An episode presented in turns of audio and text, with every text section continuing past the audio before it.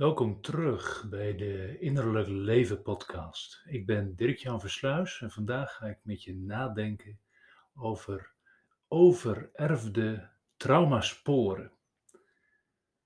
Dit zijn twee woorden die we ook wel synoniemen zouden kunnen geven. Denk bijvoorbeeld eens aan transgenerationeel of intergenerationeel trauma. Maar ook als we het woordje trauma loslaten, zou je nog kunnen denken aan een omschrijving als innerlijk leed of emotionele lasten die van vader op zoon, moeder of dochter worden doorgegeven, die niet alleen in een mensenleven, maar eigenlijk doorheen de generaties een soort van rode draad vormen. En in mijn ervaring is dit een van de meest belangrijke thema's om te begrijpen wanneer je jezelf in je leven herkent dat je met wat dieper gewortelde of wat hardnekkiger emotionele blokkades en trauma-gerelateerde blokkades te kampen hebt. Ik herinner me dat ik voor het allereerst kennis maakte met de terminologie van transgenerationeel trauma. En ik herinner me ook nog mijn sceptisch, want ik dacht, hoe kan dat nou eigenlijk? Hoe kun je iets als het ware niet zelf meemaken, maar er toch door beïnvloed worden? Wat is dat voor spiritueel gedoe? Of wat is dat vaag en ongrijpbaar? En ik denk dat ik dat een paar maanden heb volgehouden, tot ik toch eens wat verder daarin dook. En op een gegeven moment ook opleidingen ging doen, waar dit een belangrijke notie was, of zelfs helemaal centraal stond. Hoe traumasporen eigenlijk doorheen generaties worden doorgegeven. Aanvankelijk dacht ik, is dat dan iets anders dan genetica, erfelijkheid? Natuurlijk is er ook in de psychologie heel veel nagedacht over erfelijkheidsfactoren. Denk aan de onderzoeken naar depressiviteit of psychosen bijvoorbeeld, waar altijd heel belangrijk is om te zien in hoeverre is zoiets nou erfelijk bepaald. In hoeverre kunnen we ook eigenlijk voorspellen dat er een risico is of verklaren dat iets meermaals in een, in een erfelijke lijn voorkomt. Maar het leek over wat heel anders te gaan. En dat is ook wat ik je vandaag wil uitleggen, waar ik je graag in mee wil nemen, in een fascinerend, maar ook heel erg relevant en ongetwijfeld ook herkenbaar aspect van de blokkades of de emotionele patronen die wij individueel in ons leven kunnen herkennen. En natuurlijk kijken we als het om persoonlijke ontwikkeling gaat, als het om het verwerken van emotionele moeilijkheden gaat, altijd heel erg naar het individuele aspect. Want ja, je beleving is natuurlijk ook in belangrijke mate individueel. Jij hebt er last van, ik heb er last van, ik heb dat op mijn eigen manier. Het gaat om mijn eigen gedachtepatronen, mijn eigen gevoelens ook, mijn eigen gedrag. Reden genoeg om individueel naar dit soort dingen te kijken. Maar de grote catch die hier eigenlijk ligt opgesloten, is dat dergelijke traumasporen wel individueel tot uiting komen, maar een herkomst hebben die wat subtieler en wat verder weg kan liggen dan alleen onze rechtstreekse eigen levenservaringen. Concreet komt het erop neer dat een groot verliestrauma ik zal meteen een voorbeeld vanuit mijn eigen familie gebruiken. Een groot verliestrauma, eigenlijk van oma op zoon, op dochter, wordt doorgegeven. En op een hele impliciete manier toch dan weer bij de kleine en de achterkleinkinderen terechtkomt.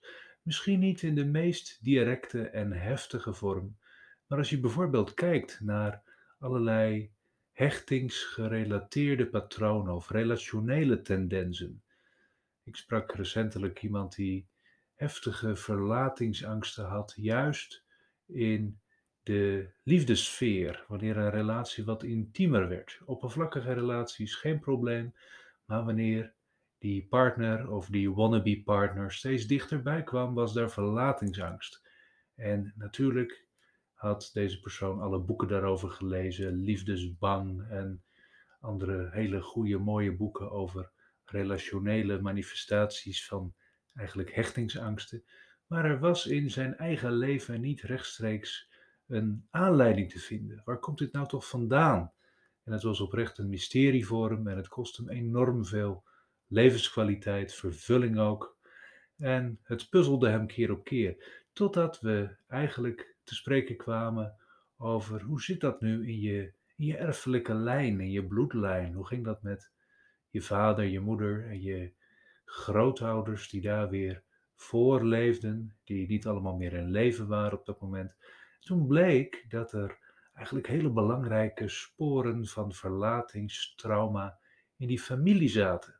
Maar opa en oma hadden daar nooit over gepraat, hadden daar niet echt mee kunnen dealen, waren daar op een gegeven moment maar mee doorgegaan en ook mee overleden, om het zo te zeggen.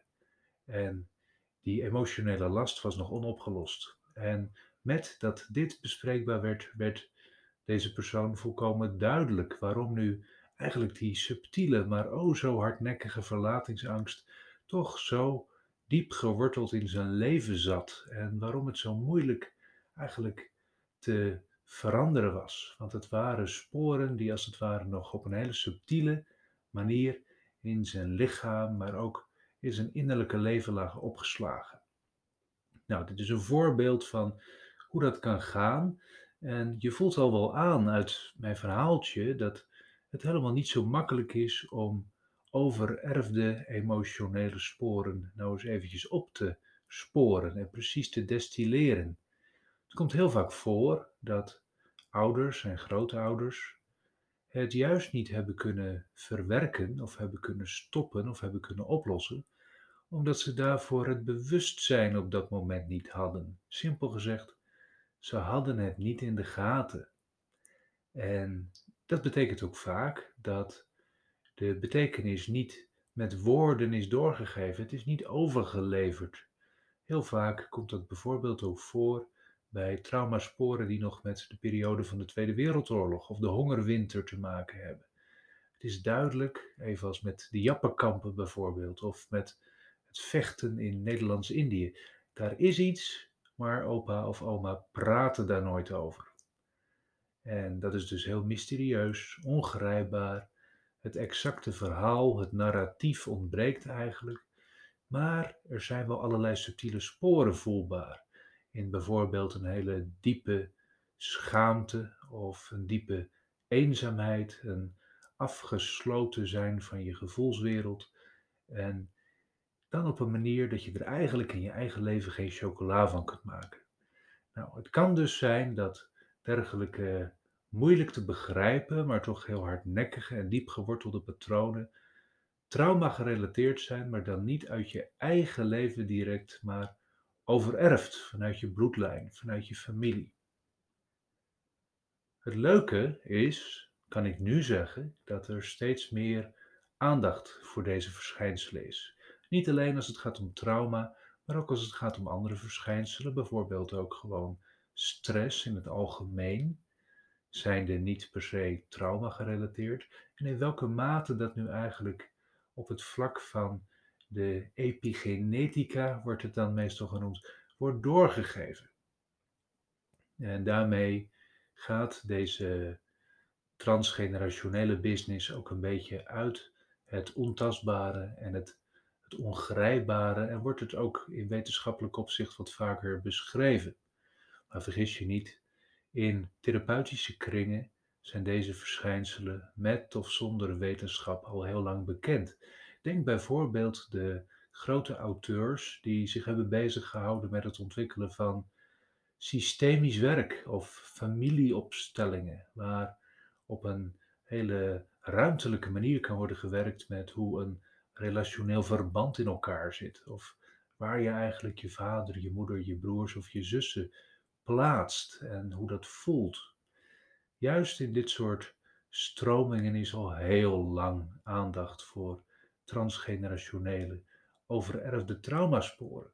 En dat komt natuurlijk omdat daar een grotere openheid is ten aanzien van het onzichtbare. Het hoeft niet met een schaartje te knippen te zijn in zo'n opstelling of in een systemisch familiair verband zijn er nu eenmaal heel veel typisch menselijke emotionele verschijnselen die je gewoon in de praktijk tegenkomt. En die dienen dus te worden beschreven en gedocumenteerd, ook al zijn ze misschien niet meteen met een schaartje te knippen. En dat geldt heel vaak voor dit transgenerationele trauma, want het verhaal is ten eerste vaak niet helemaal duidelijk. De mate van invloed is vaak niet helemaal helder. Dat vraagt soms maanden of jaren om echt een beetje duidelijk te worden. En natuurlijk kan er ook een bepaalde schroom zijn bij mensen zelf om te eigenen dat het echt hiermee te maken heeft. Kan zijn dat familieleden die hiermee te maken hebben al zijn overleden en dat er een bepaalde loyaliteit speelt. Dat je denkt, nou, ze hebben het best gedaan of het was ook gewoon de tijd, ze konden niet anders.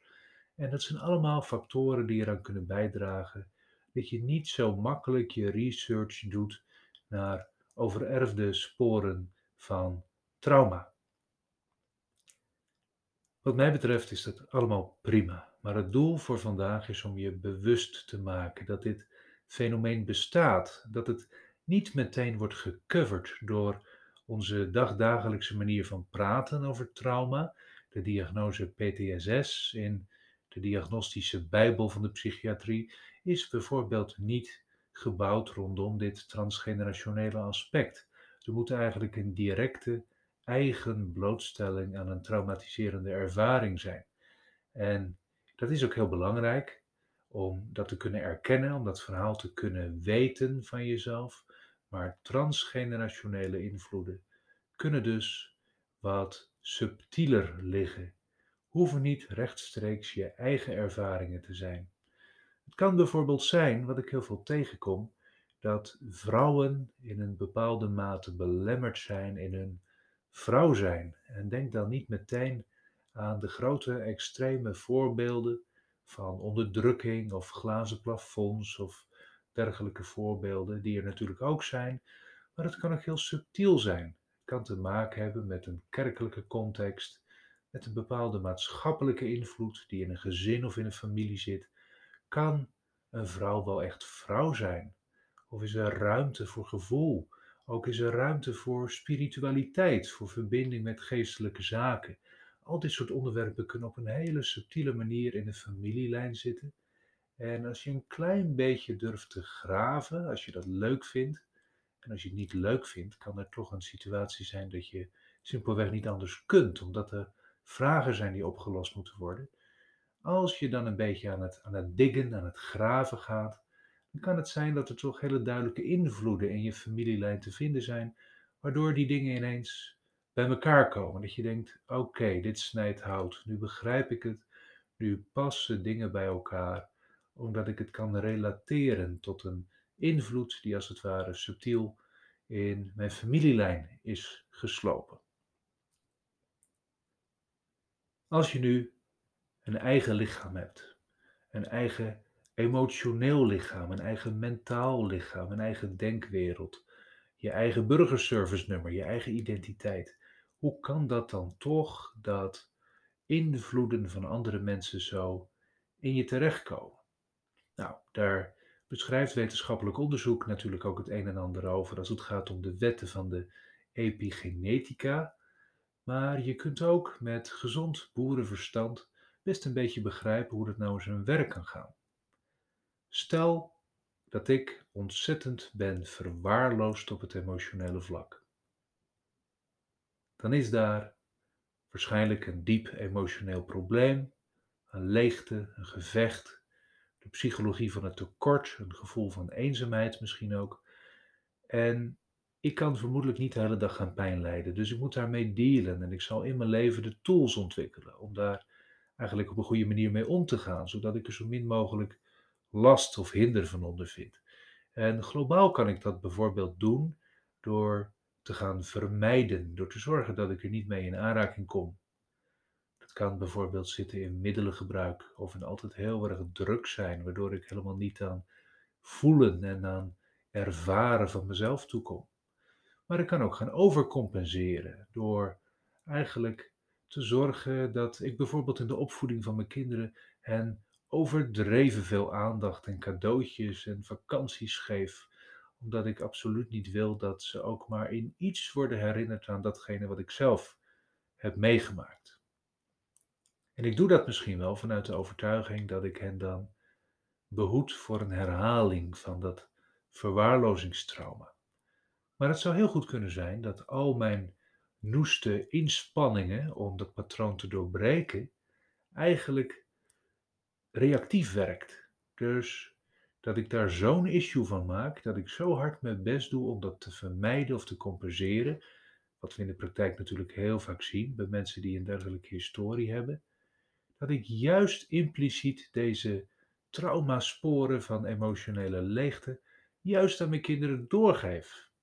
En dat doe ik misschien juist wel omdat ik er nooit over wil praten, angstvallig het tegenovergestelde probeer te bereiken, nooit kan vertellen dat ik ook wel leegte voel en dat het met mijn eigen herkomst of afkomst te maken heeft. En dat het belangrijk is om daarbij stil te staan, mee te delen. Juist door op gedragsmatig niveau zo verschrikkelijk mijn best te doen, kan het zijn dat ik subtiel die sporen toch doorgeef. En hoe dat dan kan, is eigenlijk ook juist wel in het niet-gezegde. In datgene wat ik angstvallig probeer om niet te ervaren of mijn kinderen niet te laten ervaren. En dat is natuurlijk fijn en dat kan goed bedoeld zijn, maar over een volledige spanne van, laten we zeggen, een jeugd van 16 of 18 jaar, zijn er dan heel veel ervaringen, gewone dagelijkse ervaringen, waarin ik eigenlijk een stukje beïnvloeding geef, een stukje modeling geef, het voorbeeld geef waarin ik hen angstvallig daarbij weghoud. Hoe goed bedoeld dan ook, ik kan dan eigenlijk onbedoeld dat trauma nog veel groter maken dan het zou moeten zijn, juist omdat ik zo bij die pijn wegloop en het in heel veel dagelijkse events op een subtiele wijze doorgeef. Het hangt als het ware als een klein paars of roze olifantje zomaar in de lucht en het gaat in het onzichtbare rugzakje van mijn kinderen mee. En op een gegeven moment komen ze daar op hun eigen manier mee in aanraking. Ik hoop dat dit een beetje duidelijk is hoe dat kan gaan, zonder dat je zelfs wetenschappelijk onderbouwd kijkt naar hoe gaat het nu in een lichaam, hoe gaat het in het brein. Daar is nog heel veel onbekend en heel veel vragen over. Maar ik denk dat voor ieder van ons wel duidelijk is dat ook onopgeloste trauma's, emotionele wonden die nog open zijn, dat die hun invloed hebben die we ook kunnen doorgeven, juist aan onze kinderen. Wat moet je hier nu mee? Hoe kun je op een passende manier omgaan met transgenerationele sporen, met emotionele erfenissen? Is het nodig dat je hier per se naar gaat graven? Ik denk het niet. Ik denk dat je op basis van deze aflevering kunt voelen of dit resoneert bij je, of dit van toepassing is op je.